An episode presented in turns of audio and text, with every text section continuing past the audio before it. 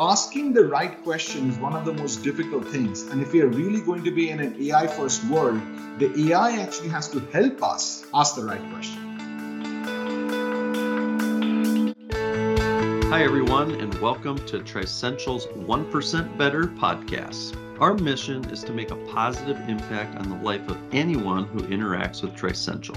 Over the past 20 years, we are humbled to have helped some of the most successful brands and organizations from around the world and are excited to share incredible stories of improvement directly from our clients, partners, and employees. Our goal is that every podcast provides insights and learnings that lead to a mindset of growth continuous improvement, and lasting value, both at a personal and professional level. 1% at a time, as small changes can lead to truly transformative results. Thanks for listening to 1% Better and be sure to hit that like button.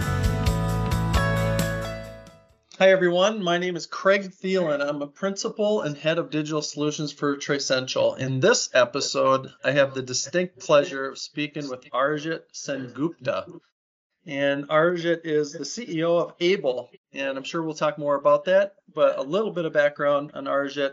Uh, he holds advanced degrees from both Stanford and Harvard in computer science and economics. I hear there's also a little bit of dancing in there somewhere, so maybe we'll get to that. He is uh, was the founder and CEO of BeyondCore, which was acquired by Salesforce and eventually turned into Einstein Discovery and part of the Salesforce Einstein platform.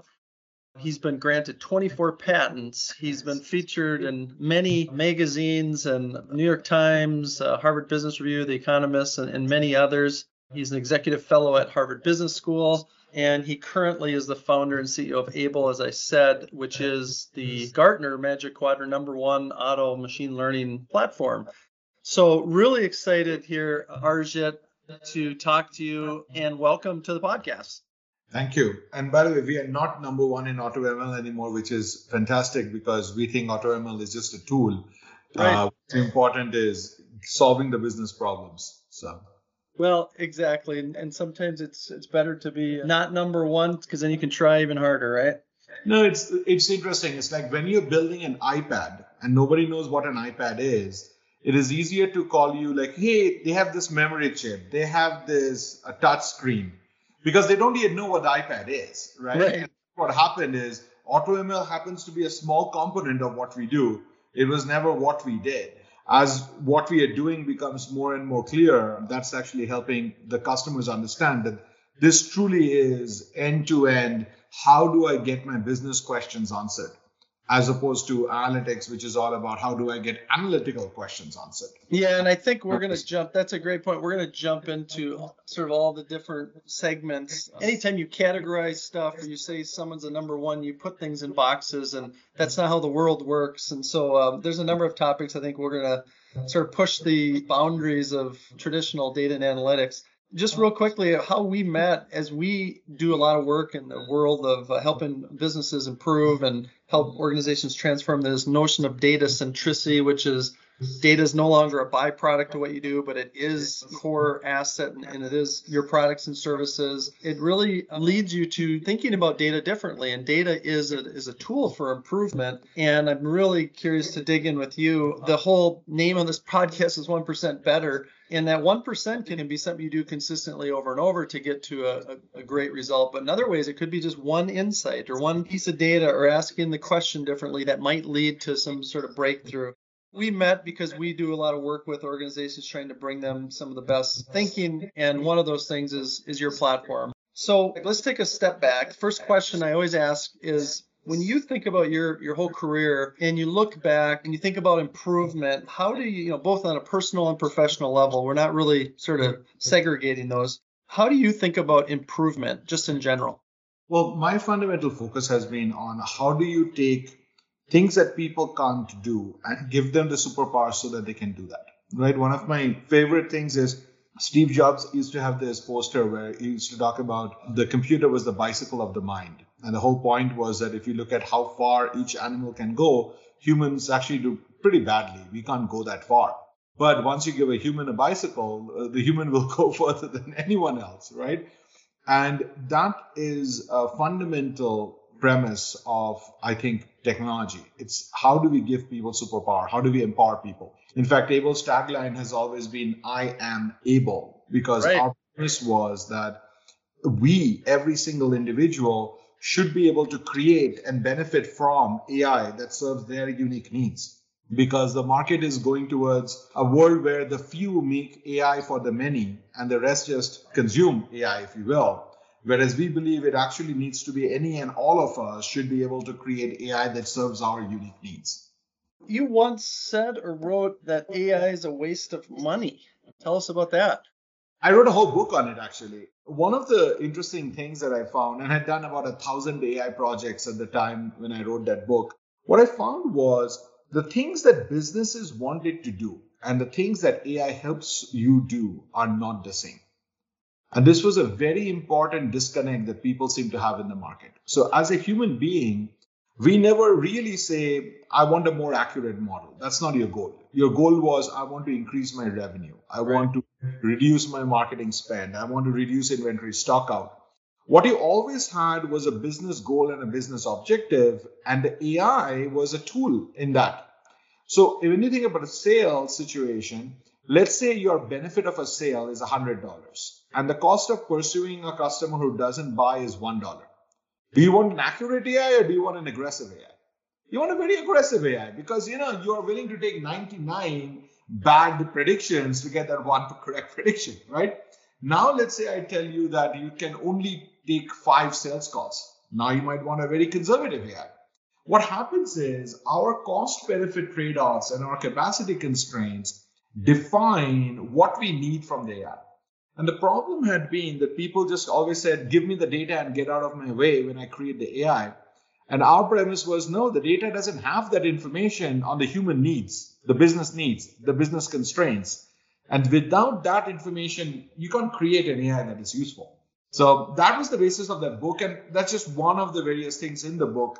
And eventually that led to Aible because I couldn't find any solution in the market that actually started from what is the business goal? What is the business objective? What's the job to be done for this technology? As opposed to, hey, I, great, uh, I got a great accurate model for you.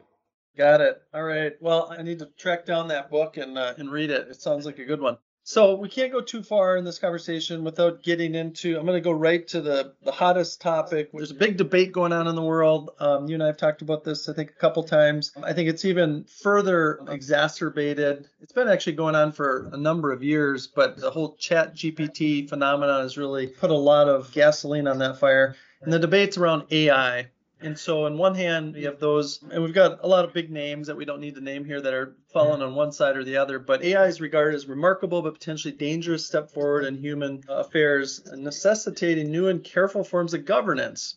And so, this is held by over a thousand people that signed a, a letter, lots of big names, academia, politics, tech industry, etc., that are calling for a six-month moratorium for training of certain systems. But yet at the same time, there's a whole nother camp and other big names have fallen on that side, and including the UK government, which decided that its country's principal aim should be to turbocharge innovation and the use of AI. And so lots of well-known, smart, educated people on both sides of the argument. Where where does Arijit fall? Well, first, let's talk about what is actually happening here. Whenever we see a new technology, this debate always happens. It happened with the electricity, it happened with the railroad. There was some pretty nasty stuff going on in trying to prevent electricity from being adopted. But what we need to think through as society is what are our societal goals and what are our societal fears. And if we focus too much on the fears and we try to put guardrails from a place of fear, we're going to mess this up. If we put it from a perspective of here are our societal goals, for example, we do not want an AI to negatively impact us based on our race, based on our gender. Right. Those are very valid societal goals. Yeah, bias. There's a lot of talk about is there bias built in or being built in or, or it's, it's being learned by these models. But notice one thing I didn't go to the word bias because the moment you go into bias, you're talking about a technological solution to a technological problem. That is not where we should be because this technology is changing so fast. The moment you even accidentally tread into the domain of this is what the technology should look like, you've already harmed society. What we as society need to do is make our societal goals clear and then say, guys, figure out how you're going to solve that through technology. Like, for example, one of the things I wrote in my book is there is no way to avoid bias, right? Like, one of the things people talk about is, well, I, I changed my sample, I stratified my sample in such a way that there isn't any bias in my data. No, that's not true. You might have taken out gender bias. Like, the most trivial example is I take out the gender variable. Well, an AI will pick up job title as a proxy for gender. Right. All you did is you hit the bias. You didn't actually eliminate the bias, right? So again, we are at a very important point in this technology.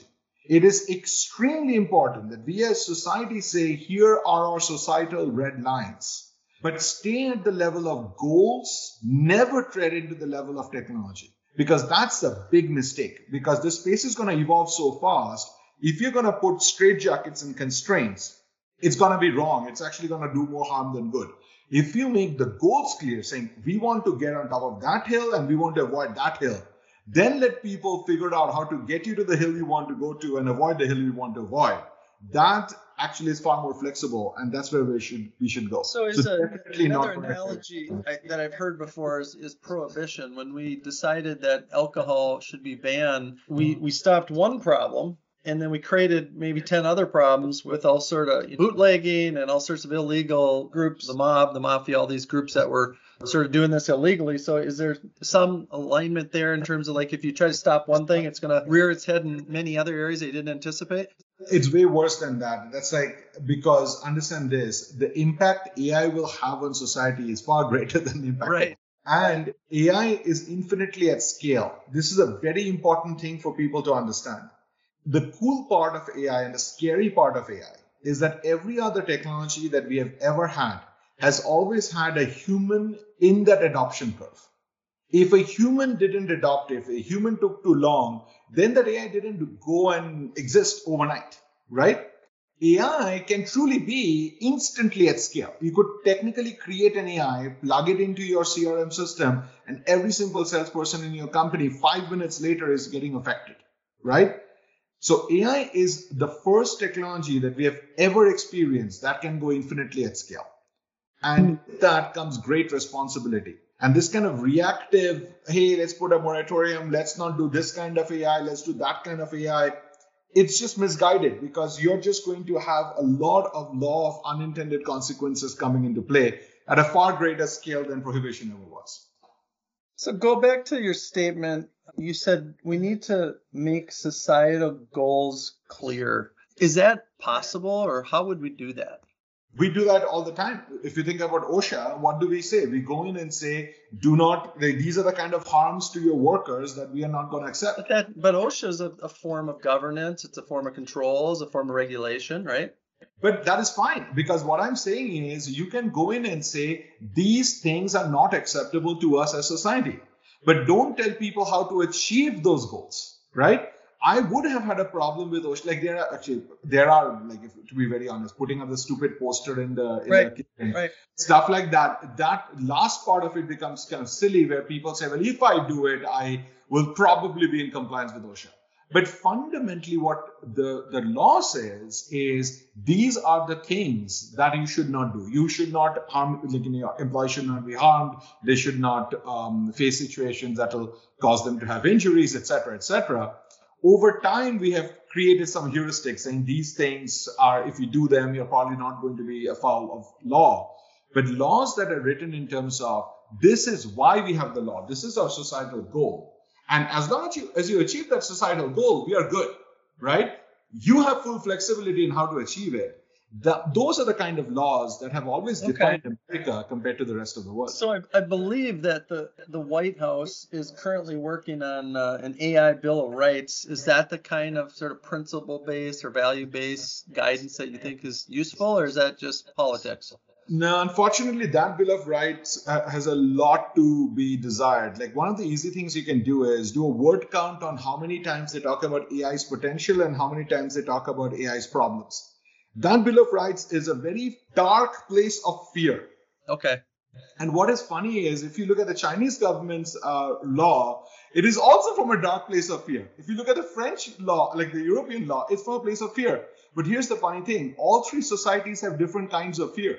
So the Chinese law is worried about social cohesion, Right. social principles. The French, uh, the European one is much more focused on data privacy and individual rights. The American one is more worried about gender rights and racial rights.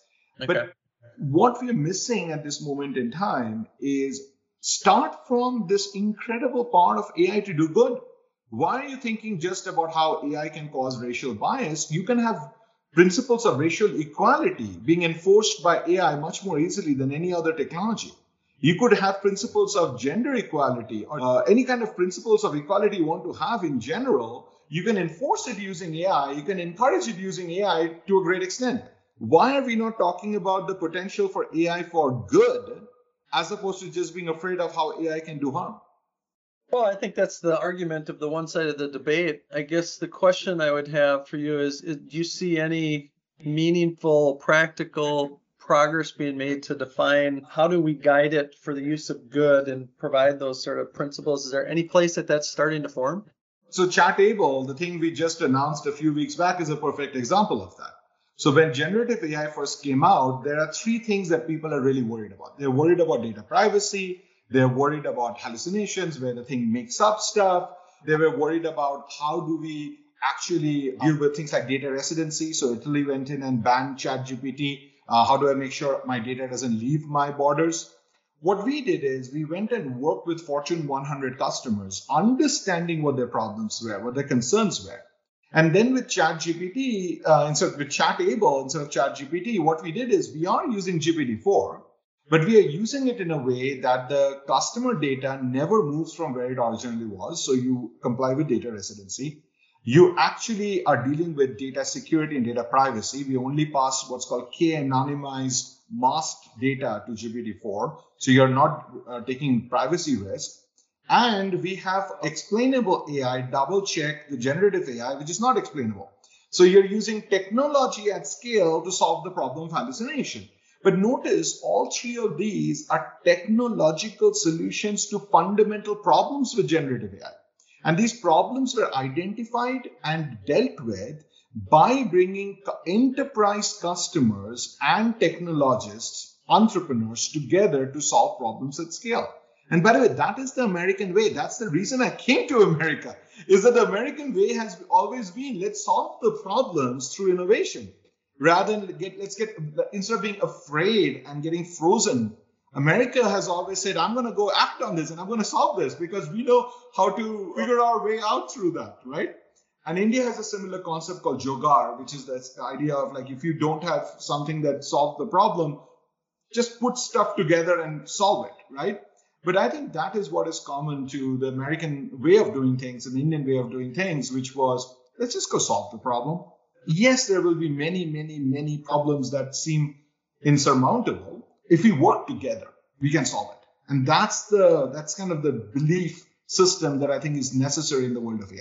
So if I had to restate that, is it your belief is hey, let the best solution win in terms of the best quote unquote unbiased or that it's observable or that doing it in a way that can transparent and doing it for good and that will win out over the, the other alternatives that are maybe in a black box and you don't know what it's uncontrolled or it, it, it doesn't have some of the same principles that you're applying in your case to Chatable is that kind of the thinking is just let the best solution win versus government Yeah, control of it Firstly, definitely not government control of it because government Right. has done a bad job of trying to regulate technology in. I think what I'm saying is take this as an example. What we did is we brought customers together to say, what are your societal goals? Right? We got customers in a room and we said, what are the things you're afraid about?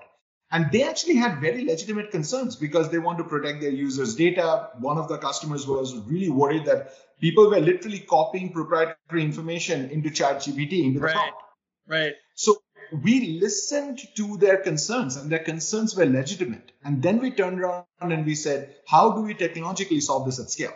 What you notice there is if you just take that model to country level, there's nothing wrong with that because our customers didn't come in and tell us, this is how you will technologically solve the problem. right They said, this is the job your technology needs to do. Now you go show me that your technology can do the job. And that's that first step. First step is understanding what is the job that the AI needs to do. And the second step is let the entrepreneurs and the technologists go prove that the technology can do the job. Instead, what we are doing is we are combining the two steps together and we are saying, hey, government should tell us what technology we can right. build or not. Government should tell us our societal goals. Here is the job AI needs to do. Right. I think it goes back to one of the things that I've heard you say many times is that you got to ask the right questions, right? Talk a little bit about that, and then Arjun, maybe think about getting back to this theme of improvement and how we can use AI as an improvement tool for an organization or society in general. What stories do you have where an organization used it and, and really got transformational results, or you know some story that comes to mind? I'd love to hear that. Well, let's start with your first question, which is what is the right question to ask? Right. I don't know whether you ever read the original genie stories. Like I'm talking the Arabian Nights genie stories, not the Aladdin uh, genie stories. Right. The thematic element always would be that this poor human would ask the wrong wish. Oh, and, right. You get three wishes. They would get into a really bad situation. And then by the end of it, hopefully they get themselves back out. But quite often they would end up in a worse case than this. Usually the third question just got you back to where you started because you dug your, your hole so deep. if you were lucky, right? Sometimes it was worse, right? But what is fascinating about something like GPT is that it's only as good as the question you ask. You have to ask that first question. And if you asked a biased question, uh, if you go in and say, hey, give me Craig's Nobel Prize acceptance speech, GPT will happily write you the Nobel Prize acceptance speech you gave, right? So if your question is wrong, you're going to get the wrong answer. So one of the fundamental things that we did is, and my as a kid, I used to always think that if I ever got uh, a genie, my first question to the genie would be, knowing everything you know, can you tell me the what my next two wishes should be? right? My first wish would be like kind of knowing everything you ever know about me and knowing everything you know about how the wishes world work and the world works. Can you tell me what my next two wishes should be? And we did something similar with ChatGPT. We said, well, why don't we have a very powerful AI, explainable AI, look at millions of possibilities in the data, figure out what are the best questions to ask of the data, and then have use generative AI like GPT summarize it back to the user. So think of it as the first step in the question asking experience is a summary of your data that actually guides you towards the best questions to ask. So asking the right question is one of the most difficult things. And if we are really going to be in an AI first world, the AI actually has to help us ask the right question. And I think this, you're going to see more and more of this because if we are taking this enormous cosmic power of generative AI and putting it behind the human ability to ask a question, we are massively constraining it.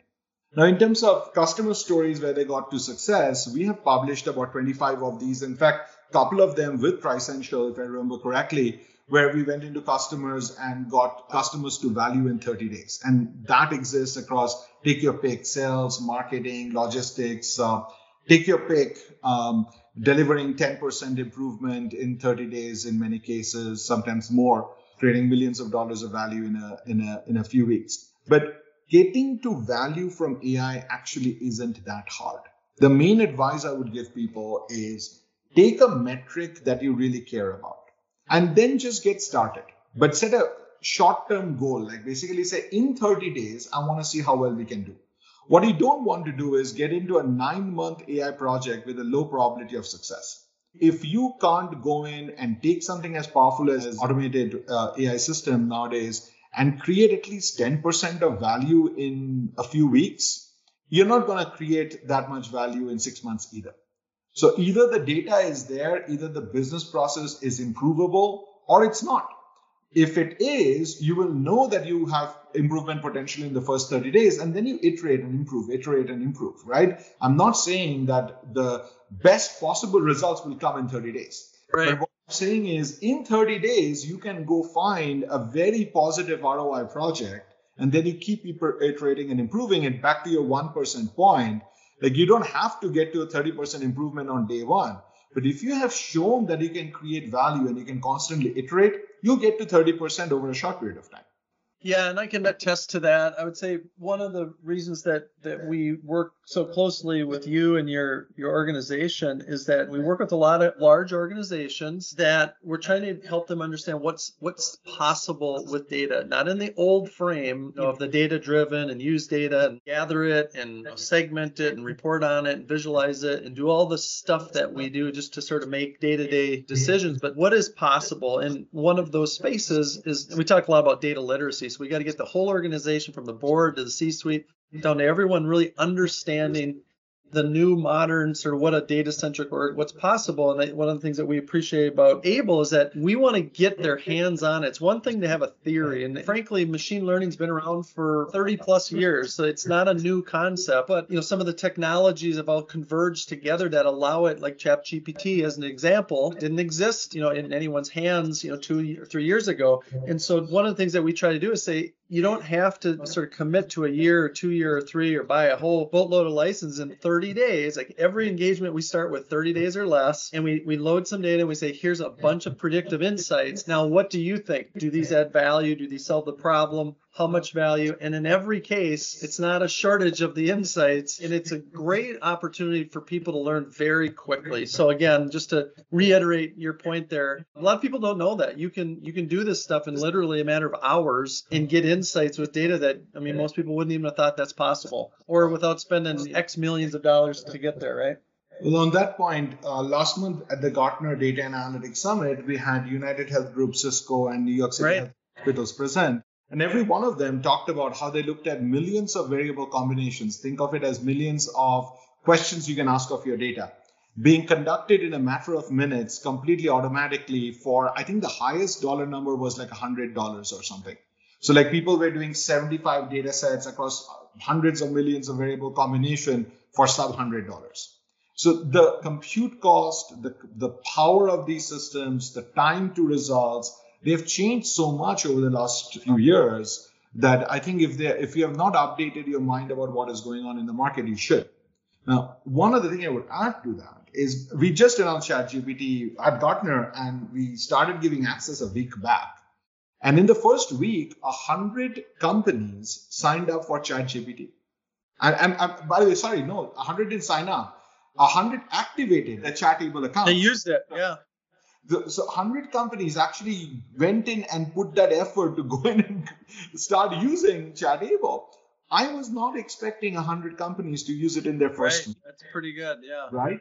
And by the way, these included several of the Fortune 100, many of the Fortune 500, top retailers, top manufacturers, etc. Now, what is changing though is if you think about what analytics did, is we had to go from a business question that the business user had in their mind, like how do I sell to young people? And somehow a human had to translate that to a bunch of analytical questions. Which channel is liked by young people? Which products are liked by young people, etc cetera, et cetera. And then you ask the questions of the data. And then you have to assemble the answers of those analytical questions back to a slide deck that is the answer to the business question, right? Mm-hmm. So mm-hmm. everything in analytics has really been about translating from a business question to a bunch of analytical questions, back from a bunch of analytical answers to business answers. And what generative AI plus these scalable, automatically generated information models can do is translate from that business question to the analytical questions, ask millions of analytical questions automatically at low cost, translate back the answers to a business answer this is the first time we have ever had technology that could do the whole thing. If you think right. about if you think about Excel, they uh, Alteryx, they were all tools that help you translate from an analytical question to an analytical answer. Nobody has before this moment in time had something that could go from a business question back to a business answer completely automatically. Right. Uh, you're right. That is a big deal. Well, uh, this time, like I expected, has flown by, but I want to by the way, just going back to Chatable, I believe that you've said that that's um, a publicly available link. So we can uh, definitely provide that in our show notes and, and, make access. I think everyone should be doing that and testing that out. And it's um, till May 1st. So this is the best time to use it because you perfect. get it for free. So yep. go for it. Everyone likes free, right? Um, So last question that everybody gets. So all the sort of the Aible and the AI to the side for a second. If you could share one idea about a lesson that you've learned over your career or an idea about growth mindset or improvement and you were sitting with your your grandchild or you're sitting with your 20 year old self or yourself, what would that be? Don't listen to people when they tell you something is impossible. I come from a very humble background in India. I remember when I was applying to Stanford, the United States Educational Foundation in India person told me, you should apply to University of Hawaii because there's no way you're getting into Stanford. It's very hard. And I, I was not a rich person, so I needed a full scholarship. And if I had listened to her, I wouldn't have never even applied to Stanford. Right. right? People are very quick to tell you what is impossible. Don't listen. When I started BeyondCore, we had a top professor at one of the top universities in the country saying that's impossible. The word impossible has lost all meaning given how many times I've heard that word impossible in my career.